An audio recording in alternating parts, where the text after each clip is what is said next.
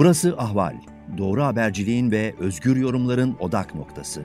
Podcast yayınımıza hoş geldiniz. Efendim merhabalar. Kasıtlı ve planlı olarak Diyanet İşleri Başkanı'nı ön plana çıkartmaya başlayınca saraydaki karar alıcılar e, yorumcular bu konu hakkında konuşmaya başladı. Bu konu hakkında ben de bazı şeyler söyleyeceğim ama asıl söylemek istediğim şey sorunu nasıl çözebiliriz? AKP iktidarı zaten bitti onu yorumlamaya değmez. O Diyaneti istediği gibi kullansın. Yatırsın, kaldırsın, yukarıya çıkartsın, aşağı indirsin. İstediğini yapabilir ama bizim bu sorunumuz bitmeyecek. Neden bitmeyecek? Çünkü bu sorun yeni değil. Tamam hiç kimse bu kadar kanırta kanırta bu işi yapmıyordu. Hiç kimse protokolde bir bayrak gibi cübbeli bir Diyanet İşleri Başkanı'nı sallamaya çalışmıyordu. Onu bir siyasi imge olarak kullanma gayretinde değildi. Ama 28 Şubat sürecinde de Diyanet aynı yerde duruyordu. Orada da 28 e, emir eriydi. Orada paşalar düdüğü çalıyordu. Diyanet yöneticileri selamı çakıyordu ve 28 Şubatçıların istediği şeyleri söylüyorlardı. Demek ki sorun nerede? Sorun Ahmet Kuru'nun da kitaplarında bahsettiği gibi Profesör Ahmet Kuru'nun sorun ulemanın göbekten devlete bağlı olmasında. Peki bu sorunun bir çözümü var mı? Biz bu sorunu çözebilir miyiz? Diyanet İşleri Başkanlığı gibi bir yapı nev-i şahsına münhasır bir yapıdır, özel bir yapıdır, Türkiye şartlarında kurgulanmış bir yapıdır. Peki biz bu yapıyla daha sağlıklı bir ilişki kurabilir miyiz? Bunları yorumlayacağım.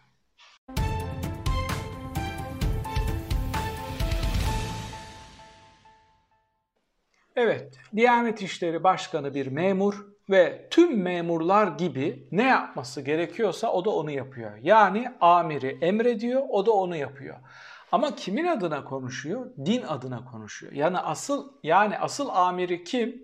Asıl amiri din, Kur'an, hadis, peygamberin söylentileri yani dine, onun özerk verilerine, bilgilerine değil de siyasilere çalışan bir yapı. Diyeceksiniz ki ya dinin doğruları çok net değil mi? Değil. Olsaydı bu kadar net konuşamazlardı. İki ayet bir hadisle bir Diyanet İşleri yöneticisi size bu konuyu size yasak gibi de gösterebilir.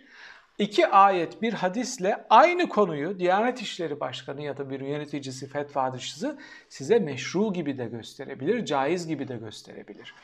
Bu kadar yoruma açık kaynakların olduğu bir şeyde, bir makamda, bir din öğretisinde, bir fıkıh yorumunda Diyanet'te üstüne düşeni yapıyor. Tıpkı hakimler gibi.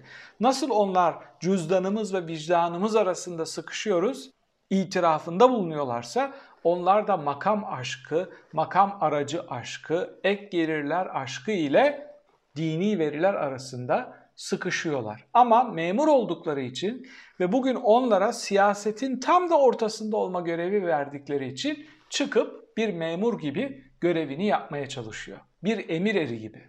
Peki bu sorunu nasıl çözebiliriz? Bu sorun çok kolay çözülebilecek bir sorun değil. Ben size şimdi kurumsal olarak bir şey önereceğim. Bir yapı önereceğim. Bu aslında işleyebilir, uygulanabilir. Buradaki handikap ne? Bu kurumsal yapıyı anlattıktan sonra o handikapı anlatacağım. Efendim çözüm çok basit. Bir din vergisi, inanç vergisi gibi bir şey koymamız gerekiyor. Diyanete giden milyar dolarlar da sizin cebinizden çıkıyor. Onlar da sizden kopartılan vergilerden o bütçelere aktarılıyor. Peki sizden ekstra para mı alınacak? Hayır. Bir yerden indirim yapılacak ve o verginin adına inanç vergisi denilecek. Ve o inanç vergisinin siz hangi kasaya gitmesini tercih edebileceksiniz. Sünni Diyanet İşleri Başkanlığı'na bağlıyım. O kasaya gitmesini istiyorum. Alevi işte X kuruluşu neyse artık onun da adı koyacağımız ismi inancına bağlıyım ve o kasaya gitmesini istiyorum diye paranızı, verginizi yönlendirmiş olacaksınız. Diyelim ki maaşınızdan çok çok cüz'i bir şey kesilecek işte binde 3, binde 1 neyse artık aldığınız şeye göre, brüte göre ve siz, siz tıpkı diğer kesintiler gibi bu parayı o şekilde ödeyeceksiniz. Dolayısıyla bir Alevi vatandaş Sünni Diyanet işlerini finanse etmemiş olacak Bir Sünni de Alevilerin din hizmetlerini finanse etmemiş olacak ve kimse kul hakkına girmemiş olacak. Mevcut yapının açık bir kul hakkı olduğuna inanıyorum, düşünüyorum. Sizlere hakkını helal etmeyen, inanç sahibi olmayan, Alevi olan, Sünni olmayan insanların çok geniş bir kitle kul hakkına girmektedir, onların hakkına tecavüz etmektedir. Bu şekilde bir inanç vergisi uygulaması yaparsak ve Diyanete kısmi bir özellik verebiliriz. Nedir o kısmi özellik? Şimdi Futbol Federasyonu özerk de oluyor diyeceksiniz. Doğru olmuyor. Saray birine emir veriyor, o gidiyor beli, e, Futbol Federasyonu Başkanı oluyor. Ama bazı dönemlerde bu Türkiye'de işledi. Yani biz kendi Futbol Federasyonu Başkanımızı seçtik. Farklı listeler yarıştı. İşte Diyanet'te kim yönetecekse orada bazı ekipler olacak, bilim adamları olacak, farklı ekoller olabilecek görüşlerini çıkıp açıklayacaklar. Ne yapmak istediklerini, bütçeyi nasıl kullanmak istediklerini bir şekilde o delegelerde artık o delege seçimleri nasıl yapılacaksa bir kurum kurulacak. Oylarıyla birlikte bir ekip 4 yıllığına, 5 yıllığına neyse o özerk yapıyı Diyanet İşleri Başkanı olarak yönetme şansına sahip olmuş olacak. Bu demokrasiyi getirecek, bu şeffaflığı getirecek, bu siyasetin emrine girmeyen dini getirecek. Yani Allah'ın kitabını, dinini bir siyasetçinin iki dudağı arasına, onun çıkarları arasına hapsetmekten kurtaracaksınız. Özel, şeffaf, verginizle finanse ettiğiniz, seçebildiğiniz, hesap sorabildiğiniz özel bir yapıya dönüştürmüş olacaksınız. Peki bu modelin handikapı ne? Bu modelin de şu handikapı var. Bir şekilde gerçekten marjinal insanlar seçimle buraya gelirse e, mevcut fıkıh anlayışı, sünni fıkıh anlayışı, içtihat kapısının, içtihat kapısının kapalı olduğunu iddia eden ve birçok aktüel konuyu tartışmamış, üstündeki tozları kaldırmamış ve e, sorunlu yerde duran noktaları masa üstüne koymamış bir şey var karşımızda, bir yapı var. Şöyle sorular soruyorum ben Diyanet İşleri Başkanlığı'na. IŞİD'in uygulamalarının yüzde kaçını yazılı olarak reddedebilirsiniz? Taliban'ın mevcut bugünkü uygulamalarının yüzde kaçına karşı bir hutbe okutabilirsiniz? Şimdi çıkıp bu tartışıldı Türkiye'de. Böyle yüksek perdeden işte Taliban'a sallamak, IŞİD'e sallamak çok kolay. Yazılı fıkıh ortada. O fıkıhı elden geçirmeden, fıkıh, hukuk yani dinamik bir şeydir. 1400 sene önceki alimler o günün şartlarındaki en iyi yorumları yapmış olabilirler. Çok ciddi tartışmalar vuku bulduğunu, o zamanki şartlarda gerçekten de ortaya kolabilecek en iyi fıkıh yorumunu koyduklarını ben de düşünüyorum. Ama üstünden bu kadar zaman geçtikten sonra fıkıhı tartışmamak bence Kur'an'ın kendi felsefesine aykırıdır. Sürekli hiç düşünmez misiniz, hiç okumaz mısınız diyen bir kitabı hiç düşünmeyen, hiç okumayan, hiç yorumlamayan kitlelerin eline hapsedilmiş olması bir dramdır. Böyle bir ekip Diyanet İşleri'nin başına geçerse bu da benim anlattığım yapının dramı olabilir ama onu da dengeleyebilecek işte mahkemeler olsun, farklı kurullar olsun güvenlik tedbiri olarak koyulabilir. Şimdi bu kadar siyasetin içine girmek isteyen Diyanet İşleri Başkanı bir de bir de isyan ediyor. Efendim işte dini şuradan buradan çıkartmak istiyorlar gibi sanki bir dinsizlik var, dini istememe var gibi asıl isyan etmemiz gereken şey şu. Sen dini bir siyasetçinin iki dudağı arasına hapsediyorsun. Hiçbir kötülük, dine yapılacak hiçbir kötülük bundan daha büyük olamaz. Ama madem siyasete girmekte bu kadar niyetlisin, bu kadar heveslisin, o zaman şu sorulara yanıt ver bakalım. Hayrettin Karaman, en büyük fakih olarak tanıdığınız Profesör Hayrettin Karaman çıktı dedi ki, yolsuzluk, hırsızlık değildir 17-25'ten sonra. Sen bu konuda ne düşünüyorsun? Çıkıp bir açıklama yapar mısın? Yolsuzluk, hırsızlık mıdır? Tüm ihalelerin aynı 5 şirkete verilmesi, ondan pay alınması, oradan havuz sistemiyle bir medya kurulması, onun bu vergilerle finanse edilmesi, cahil halkın da esir alınması medya yoluyla bu sistemin bu şekilde kurulmuş olması caiz midir? Helal midir? Bunun arkasında duruyor musun? Madem siyasi görüş açıklamaya bu kadar niyetlisin, bu konudaki görüşlerin nelerdir? Başka bir soru da şu, birinci olan çocuklar, derecelik çocuklar atanamıyor, sosyal medya paylaşımlarından dolayı devlette kadro alamıyor ya da partiden referans getiremediği için, bir cemaattan, tarikattan referans getiremediği için, imam hatipli olmadığı için atanamıyor. Daha düşük puanlı ama imam hatipli, parti referanslı, tarikat referanslı çocuklar atanabilip görev alabiliyor, polis olabiliyor, öğretmen olabiliyor, memur olabiliyor. Bu peki caiz midir? Bu kul hakkı değil midir? Buna karşı bir söylemin olacak mı? İnsanlar açlık çekerken ülkenin her köşesine yeni bir saray yapılıyor. Bu caiz midir? Bu konuda yapacağım bir açıklama var mı? Bu konularda susuyorsan, bu konularda çeneni kapatıyorsan diğer konularda niçin konuşmak istiyorsun? Bu dinin siyaseti çilerin emrine sokmak, diğer siyasetçilerin oyuncağı yapmak değil midir diye bazı sorularım olacak. Bunları yanıtlarsanız çok sevinirim. Kitlelerde zira bu soruları yanıtlamanızı istiyor. Dört gözle insanlar bu sorulara artık bir cevap verilmesini istiyor. Madem bu kadar siyasete meraklısın hodri meydan. Başka bir konuya geçeceğim. Bu Diyanet meselesi çok fazla su götürür ama gerçekten çok sinirliyim.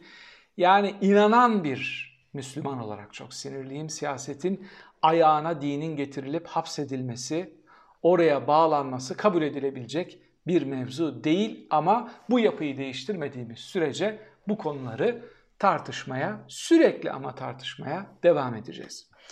Bir yalnızlaşma görüyorum ben Erdoğan'ın ve sarayın çevresinde. İnanılmaz bir yalnızlaşma var. Bu sadece dış politikada değil, içeride de bunu gözlemliyoruz. Şimdi bu seçim sistemi tartışmalarını da bu yalnızlaşma fotoğrafı içinde okumamız gerekebilir. Dikkat ettiyseniz barajın %7'ye indirileceği iddia edildi. Daha doğrusu burada uzlaştıkları söylendi. %7 şu anlama geliyor. MHP'nin oyları %7'nin birazcık üstünde gözüküyor. %7 de çıkabilir, %6 da çıkabilir, MHP %10 da çıkabilir. Farklı anketlerde çünkü bu göç ve göçmen konusundaki tepkiler milliyetçi oylara yönleniyor. Enteresan bir şekilde iktidarın bir parçası olmalarına rağmen tepki oylarını alabiliyorlar. O kadar e, milliyetçilik bu konuda ön plana çıkıyor. Onun için MHP gerçekten sürpriz yapabilir. En standart sapması yüksek olacak parti olarak ben MHP'yi görüyorum. 6 da çıkabilir, 10 da çıkabilir ama şu andaki anketlerde görünen işte 8,5-9 civarında ölçenler var ama baraj %7'ye indiriliyor. Şimdi bu ne anlama geliyor? 1. Baraj %7'ye inerse MHP'nin AKP'ye hiçbir bağlılığı ve bağımlılığı kalmıyor. İstediği zaman dümeni farklı bir yere kırabilir, kıracaktır demiyorum ama kırabilir. Bunu bir tarafa yazalım. İkincisi %7'lik baraj gelirse bu parti sistemini nasıl etkiler? Dikkat ederseniz siyasal sistemi nasıl etkiler demiyorum. Çünkü meclisi paçavraya çevirdiler. Meclis artık etkisiz eleman. Bu seçim sistemi sadece parti sistemine bir etki yapabilir. Sistem başkanlık sistemi olduğu için barajın %7'ye düşmesi iktidar oyununa en ufak bir etki yapmıyor. %7'ye düşmesi şunu getirebilir. Ben size daha önce bir fikrimi söylemiştim. Türkiye'de en büyük üçüncü parti kararsızlardır. Kararsızların oy oranı İyi Parti'nin bile üstünde kararsız oy vermeyen protest oy. İyi Parti müthiş bir çıkış yaptı. %15, %16 ölçenler var. Ama kararsızlar İyi Parti'den bile yüksek bir oy oranına sahipler. Bu kitlenin nereye gideceği belli değil. Bu kitle Millet Part Millet İttifakı'na geçmeyişinin en önemli nedenlerinden biri AKP'den kopmuşlar ama elleri içinde CHP'nin olduğu bir yapıya oy vermeye gitmiyor. Ben olsam Deva Partisi, Gelecek Partisi, Saadet Partisi bir muhafazakar ittifak kurardım ve bu kararsız seçmenin oylarına talip olurdum. Bu ittifak, böylesi bir ittifakın %7'yi aşma ihtimali olabilir. Bu Millet İttifakı için iyi bir şey mi? Şayet o kararsızları çok ciddi bir şekilde çekebilirlerse iyi bir şey. çok güçlü bir şekilde çekemezlerse, örneğin bu partiler bir araya geldiğinde %7'yi aşıp %10 gibi bir bareme ulaşamazlarsa D'Hondt hesaplama sisteminden dolayı bizim seçim sistemimizin e, Millet İttifakı'ndan kopacak olan her yüzde AKP'ye ve MHP yani Cumhur İttifakı'na yarayacaktır. Burada en önemli şey aslında %7'lik barajdan daha önemli olan şey AKP dar bölgeyi getirecek mi? Dar bölgeyi getirirlerse ve farklı hesaplama yöntemleri getirirlerse %30'luk oy oranlarıyla bile çok ciddi milletvekili çıkartabilirler diyebilirim. Şimdi Erdoğan bir şeyle sitem etmiş, onu yorumlayarak bu yorumu bitireceğim. Diyor ki Türkiye düzensiz göçle mücadelede tek başına bırakıldı. Bu doğru değil. Türkiye'ye tek başına kalacaksın vaadi yapıldı. Türkiye bu şartları kabul etti. Dış politikada sırf görünür olmak için, masaya oturabilmek için, bu kartı oynayabilmek için Avrupa'yı bakın sizi koruyan, göçmenlerden koruyan kahraman benim. Ben muhafazakarlara ne versem onlar yiyor. Bu kadar göçmeni aldım, bana hiçbir şey yapmadılar. Ben sizle bu kart üstünden pazarlık yapacağım kapısını açan sizsiniz. Bugün kesinlikle şikayet etme hakkınız yok. Efendim bu yorumda size ağırlıklı olarak Diyanet İşleri Başkanlığı'nın siyasete girme hevesini ona önerdiğim bazı kurumsal alternatif yapı ve sorularla yorumlamaya, tartışmaya çalıştım. Size sorum şu, siz özel bir Diyanet İşleri Başkanlığı'na ve inanç vergisi fikrine nasıl bakıyorsunuz? Gelin yorum köşesinde hep beraber bunu tartışalım. Bir sonraki yorumda tekrar birlikte olmak üzere efendim. Hoşçakalın.